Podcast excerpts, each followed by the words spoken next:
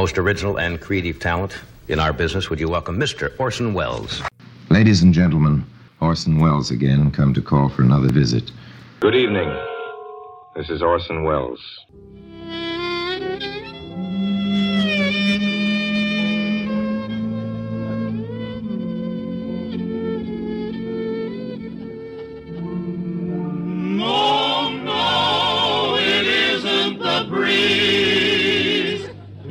Buck Benny, It's a two-fisted, quick-triggered marksman who shoots from the hip and never misses. All right, uh, again. This is Buck Benny speaking. I am joined with Kathy Fuller Seeley today. We are here to bring you a really interesting episode of Orson Welles. I uh, I love it in that I didn't listen to this one ahead of time be, beforehand, um, like I, I usually do, and I thought it was interesting. I mean, I listened to it before. I've listened to it. Let me put it that way. But uh, I talked last week, I think, or the week before, about how he has like these packed shows that have all kinds of subject matter, and then maybe the next week he'll have one that's just focusing on like one issue. Well, um, we recently have had just really packed, packed shows with with tons of information, and so I was feeling in my heart, I was going, okay, it's about time for a single issue show, and boom, here we are. Uh, this issue focuses Yeah. probably more than any other show and it's almost done like a radio show in itself like a like a self-contained like almost a, a script he wrote or whatever because you have a he's gonna you'll hear right at the beginning there's a ticking that goes through the whole thing like a ticking time bomb it's supposed to be of course. And this whole episode focuses on um, the the atomic bomb and and and what might happen uh, with that he goes into the politics of it. He he covers a lot of ground within that, but it's all within the um, the the bomb and that sort of thing. And at the very end, he says why he did it. He says essentially there's a woman who wrote a letter that's asking him about about World War Three, and this is sort of his answer to that. And a brilliant show of of all the shows we've we've shown probably you get the most passion coming from him on this subject. He is wor- truly worried about that our world might not continue. Uh, and certainly one of these shows that resonates today because you feel like you're in that same boat. We've said that many times with his shows, but this one probably more than most.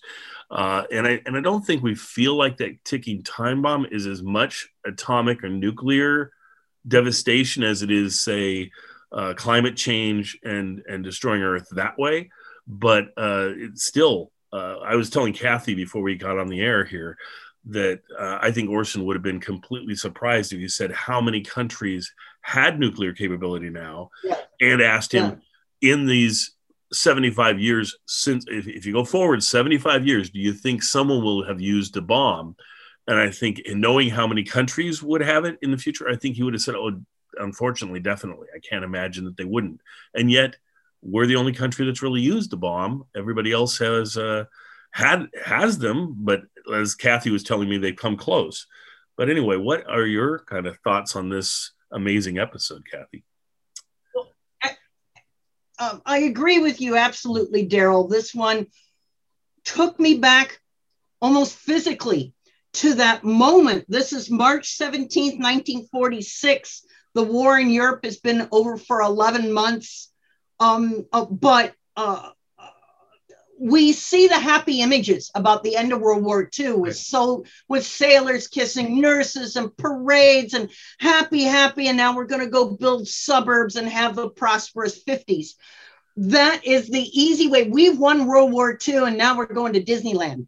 Kind of stories about the end of the war. And this episode so viscerally takes us back to the absolute terror that was actually going on at the time. Yes, we've won the war, but oh my God, you know, this suddenly we're into this whole new thing and it's n- not in our control. Um, the way he pitches that his anger at Winston Churchill and in rattling sabers against Russia.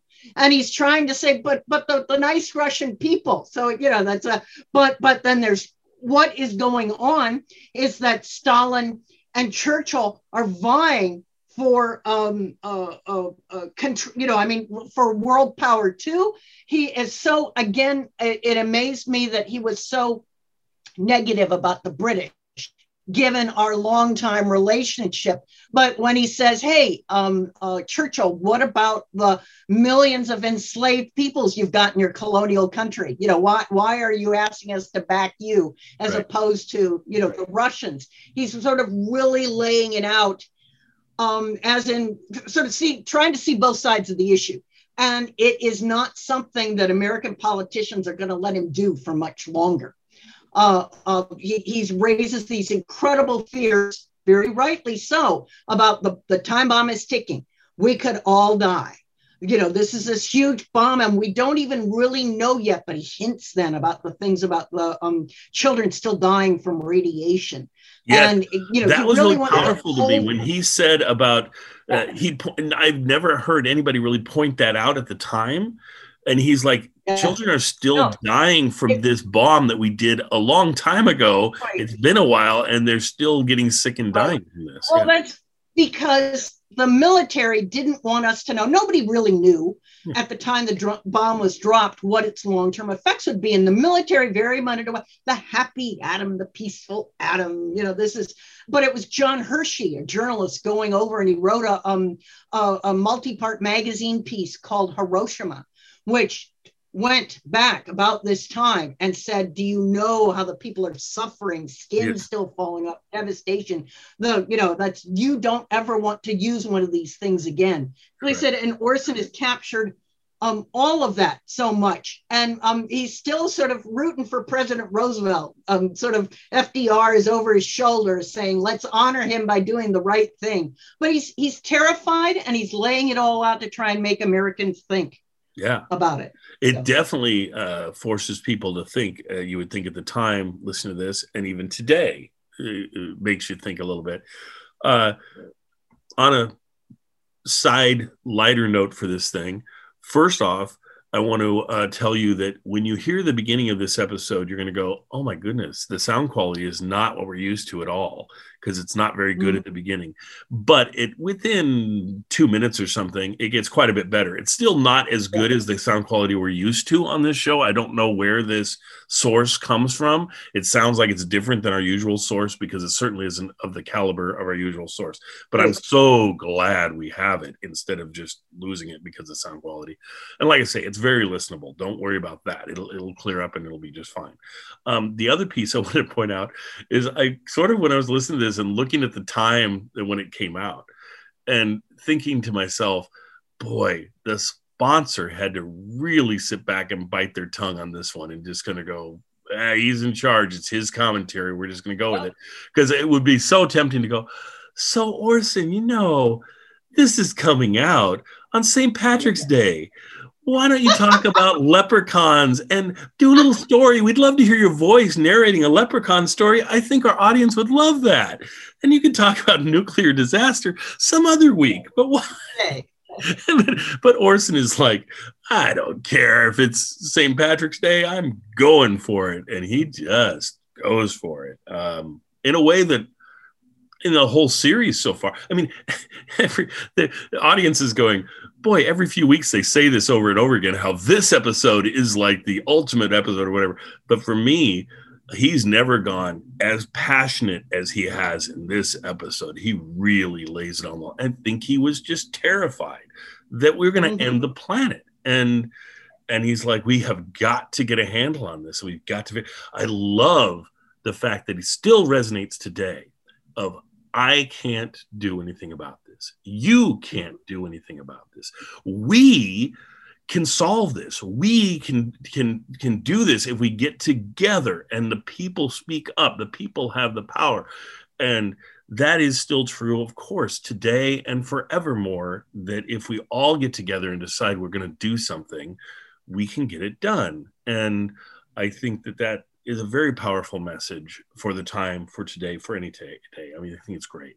I, I, I just, I cannot tell you how much I enjoy this episode and how much I um, am terrified by this episode, but also just the way he presents it. Only Orson could pull something like this off.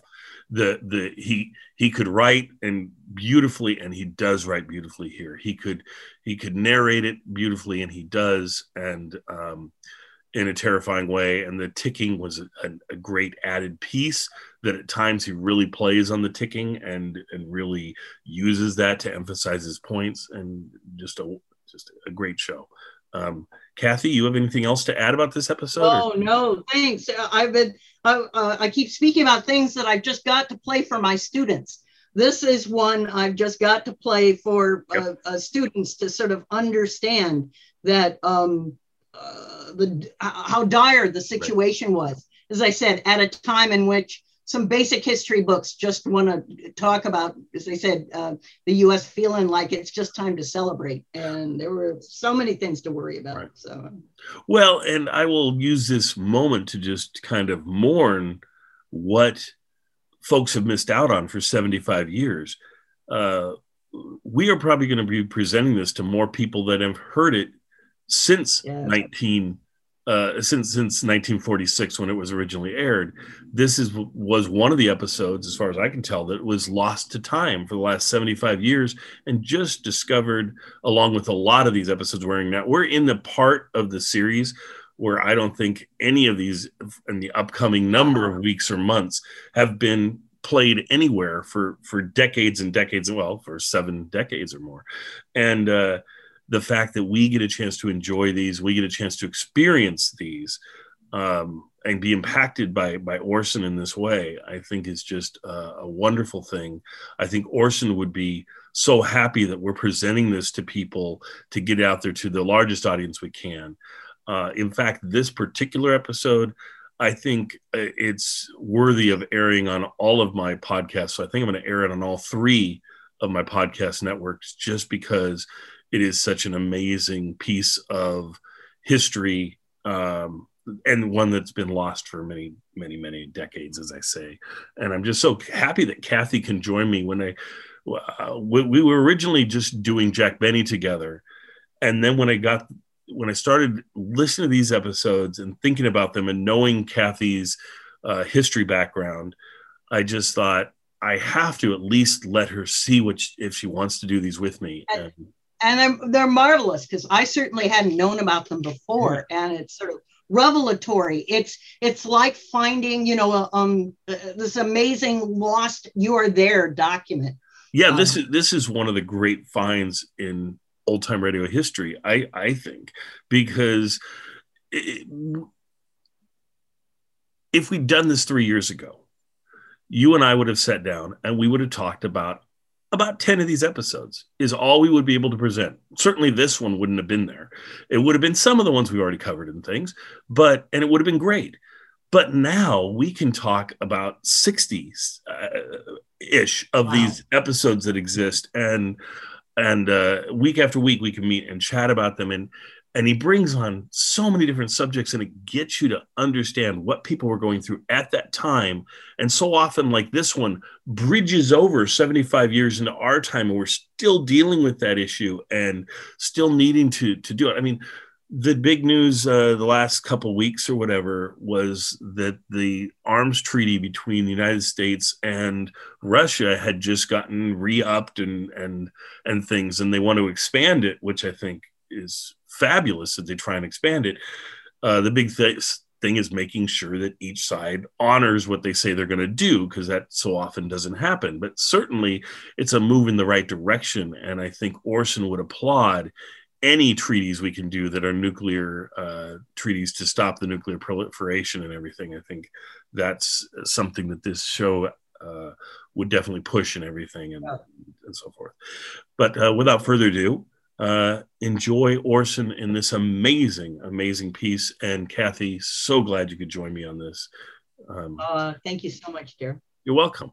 And we'll see all of you guys next week and every week for Orson Welles. If you're listening to this on one of my other podcasts, it's usually on my Judy Garland and Friends because we believe that Orson might have been a friend of Judy Garland. We're not sure, but it's it's, it's a pretty good bet. It's my it's my catch-all for famous people, and Orson definitely qualifies as a famous person like Judy was, so in his own way. So enjoy. The American Broadcasting Company and its affiliated stations present Orson Welles and his own personal individual analysis of the news, sharpened into brilliant word pictures by his extensive traveling, plus his keen perception. Do you hear something? Something ticking? Listen, a ticking sound. Hear it? Listen very carefully. If your kids are reading the comics, get them to listen with you for a while. Could be the ticking of a time bomb. One of the 1946 models with a wonderful new atomic feature. Notice, please, the streamlined wilderness. Yes, I said wilderness. That was once a city full of people.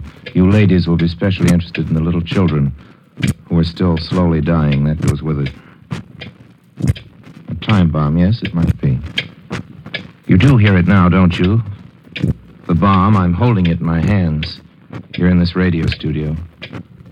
The same bomb you hold in your hands as you listen in or tune me off.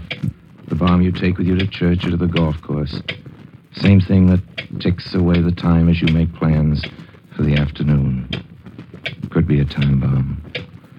Could be the noise the world makes as it winds itself up and gets ready to explode. Oh, that's Orson Welles you see on the radio. He's doing another one of those broadcasts about the end of the world trying to scare the people. Yes, this is Orson Welles. Yes, this is just a broadcast. You can laugh it off as a joke, but you can't laugh off that bomb.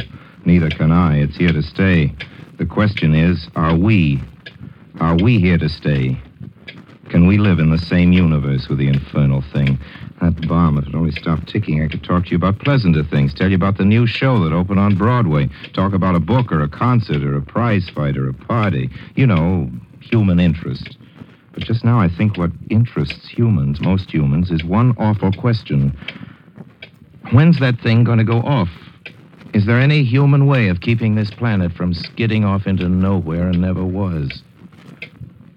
What's the price of peace? The great pacifist, who was a great war president, Woodrow Wilson, said the right is more precious than peace. Well, who's in the right, the left, or is the right right? It's all so mixed up, let's forget about it. I'll play you a hand of gin rummy. Except you can't think about the cards. The bomb gets in your way. What price will you pay for peace? You. You, Russia.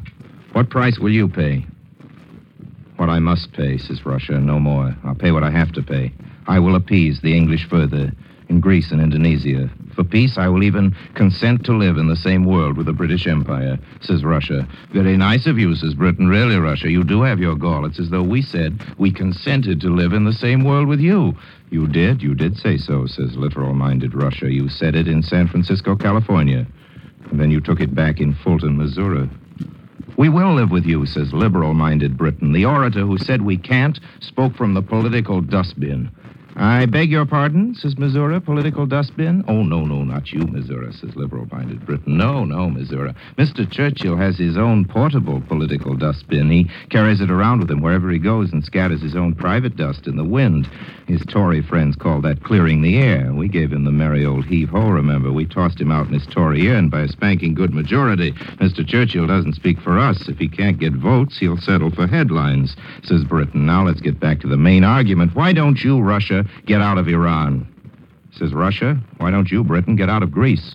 Says America, why don't you, Russia, get out of China? Says Russia, why don't you, America, get out of China? Says America, that's my question. I asked it first. Says Russia, why not answer it first? Says America, get out of China after you, Ivan. And says Russia with some irony, no, no, America first. America first? F. Ferguson filibuster takes the floor. America first, cries the senator. Who said that? Uh, that was the USSR. USSR? Another one of them blame government agencies? No, no, Senator. The Soviet Union. Union, says the senior senator from South somewhere. Union? Them's fighting words, son. And here the senator continues his commentary on white supremacy, the senator's voice harmonizing nicely with an ex prime minister's, whose thoughts on the God given superiority of those who speak English mingle in turn with the defense plea of an ex field marshal of another master race. Why are the Nazis grinning so broadly in their little box? Hitler's hope is coming true. That's why his enemies are divided. What does it matter who split the atom if the Allies are split? The German bulwark against Bolshevism may be reared again. Oh, yes. There's good news in Nuremberg tonight. America is speaking loudly and carrying a very small stick. We told off Franco and gave Perón a piece of our mind. Sure, Franco and Perón, they were the friends of Hitler. We blurted it right out. Franco and Perón are fascists, so there. Then what? Franco didn't quit, although we asked him to. Perón didn't even blush. He's been too busy winning an election. Our military might in Europe is less than half of what it was last summer. Morale is low, and the Army is letting it be known that we aren't ready to do any bluffing, not on big terms. Our bluff might be called. Won't take us a whole year, says the Army in the papers today, to regain a position in Europe which would justify that thing called, quote, a strong foreign policy, unquote. Dear Senator Tough Talker, may I ask you a question, sir? Is this the time, then, to persuade Russia that there's no other choice for Russia but to go to war with us? Well, I hear the word appeasement. Am I in favor of appeasing Russia just because we aren't prepared for war? Funny thing. Those who warn us most these days against appeasement were the most guilty of appeasement in Munich, in Manchukuo, and in Madrid. Well, sir, I'm not in favor of going to war, period. Nobody in his right mind can be in favor of going to war unprepared. If the tough, tough talkers are right, if the way to keep the peace is to threaten war for the love of logic, let's be sure about who is threatened and who is doing the threatening. Just growling, you better look out, that gun is loaded, isn't very tough talk if you aren't holding the gun. If the gun is pointed at you, the tough talk adds up to a plea for mercy. Let's get the draw on Russia before we shoot it out. Meanwhile, let's shut up. If those who are saying war's got to come mean exactly that, they should be strong and silent. But look at them. They're noisy and weak. Mind, there's no pushover, like your flabby cynic. He encourages the battle, but he's the last to fight and the first to fall. Your flabby optimist denies the possibility of war. Your flabby cynic denies the possibility of peace. Unlike the optimist, he can't even be surprised into action. He is prepared for everything except victory. Having surrendered to war, he has already surrendered to the enemy. The cynic must be doubly smart and doubly strong because he has no faith to light his way in the world. Morally blind, he can only prevail by blinding his adversary. Choose the cynic's way, and we must keep that choice a secret. Boast of that choice, and we announce our own defeat. Oh, no. We must lay our traps in the nighttime, and our words must be sugar. Excuse me, please. Excuse the fancy pants phrasing. I've been studying Churchill too hard for the good of this program. Live a thousand years, of course. I won't hammer out one line like his. The most casual Churchill sentence, you know, rings like a bronze bell, and he seems to be speaking for the ages, even when he's talking through his hat. I've been living with his recent sloganeering because I want to fight it. The high style, of course, can't be imitated, but the theater and thunder of it is contagious. So if I break out in another rash of purple, blame a mighty orator and bear with a freshman editorialist. What I want to say in plain radio American is this. Mr. Winston Churchill has been talking about war. This very public private citizen has been campaigning in America. He's made his holiday as politically significant as the massing of troops at a border. War, he says, is neither imminent nor inevitable, but he says this in a kind of postscript, and he leaves us in a kind of daze. Maybe you think he's opened our eyes and we're just blinking in the sudden glare of reality. Maybe you think he dealt a body blow to the United Nations organization. Whatever you think, I'm pretty sure that World War III doesn't seem any further away since Mr. Churchill came to our shores for a rescuer. The patchings up and the qualifications of the little lecture at the Waldorf are all weighed in, and the substance of Mr. Churchill's message still stands as a plea for immediate Anglo American alliance. Nothing official, of course. We believe in the UNO. Nothing military, of course. We believe in the UNO. Nothing antagonistic to Russia. Not for a minute. We believe in the UNO. War? We aren't necessarily going to have to go to war. Not war. Perhaps not right away. Perhaps. But war, war, war, war, war. War. Unless the English speaking world makes the world safe for the English speaking world. The bright hope being that England and America can scare Russia into temporary submission. But Mr. Churchill has not given his eloquence to the obvious notion that we have no reason to fight Russia at all. And the ex Prime Minister's feelings for the unhappy masses in Russia do not seem to extend to the unhappy masses of the British Empire. The great charters drafted and signed on the Atlantic and at San Francisco make suffrage and individual liberty in Russia a concern of the entire world community. But India, it seems, India is none of our business. Most assuredly, says Mr. Churchill, India is none of Russia's business. He well knows that Russia doesn't agree with him. He well knows the words of the Communist Manifesto, quote, workers of the world unite, you have nothing to lose but your chains, unquote. He well knows that Russia has something better than slavery to offer the slave peoples of the British Empire. He does not know or will not offer a competitive way out for that imprisoned people. Making no offer of an alternate solution, Churchill sees no final choice for the world but world war, the destruction of the British Empire or the destruction of the Soviet Union. In his desperation, he forgets the bomb, forgets that such a contest may well mean the destruction of the living earth. And this is the way of the cynic, the ultimate obscenity. I've said that the cynic must be doubly strong, that to prevail, the cynicism and the strength must be most secret. Well, then why does Churchill declare himself so candidly? Has he gone dotty? Be very sure of it. Churchill is no fool. Be just as sure that he came here not as a friendly prophet with a word of warning, but as a frightened Tory with his back to the wall.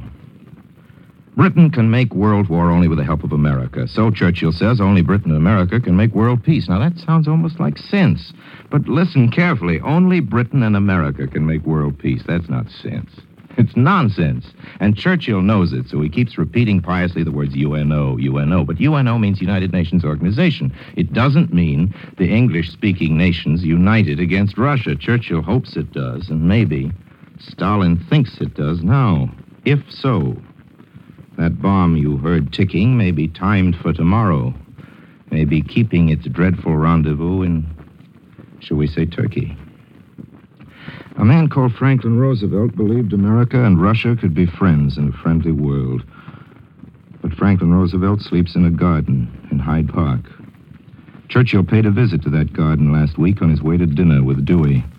The newspapers ran the picture. An arresting tableau it was, the great man at the great man's grave.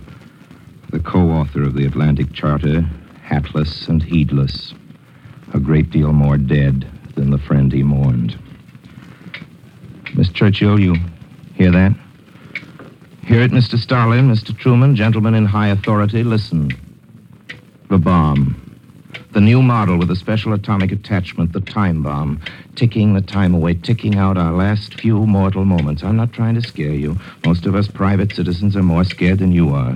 The men of science, the men who made the bomb, they're the most frightened of all. They know about the new atomic feature, the 1946 improvement. They know what it means.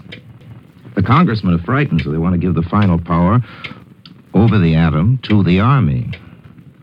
You know, in a way, that's just as frightening as the atom bomb itself. The power has to stay with us, the people. Has to grow in us, the people.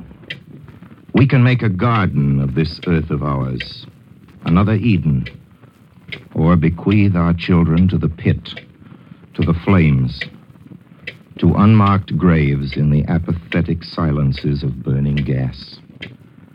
Now the time allotted to this broadcast has run its course, so I turn off the sound effects. Wish it were as easy as that to stop the thing it stands for. I can't. You can't. But we can. I've been asking those of you who've been interested to listen to write me your own thoughts, your own opinions, your own ideas, and I've been getting some wonderful letters. And to show my appreciation, I've been sending you a radio for every letter I use on this program. Mrs. M.W. Deeren of Fairfax, California, wrote me asking about World War III. This broadcast was a try at answering some of her questions. A try. My dear Mrs. Deeren, I hope the radio you're getting will bring you news with better answers than I dare hazard today. Until the better answers and the better news, I remain as always obediently yours. The American Broadcasting Company and its affiliated stations has just brought you the personal, individual news commentary of Orson Welles. Be sure to listen again over many of these same stations next Sunday at the same time to Orson Welles. This is ABC, the American Broadcasting Company.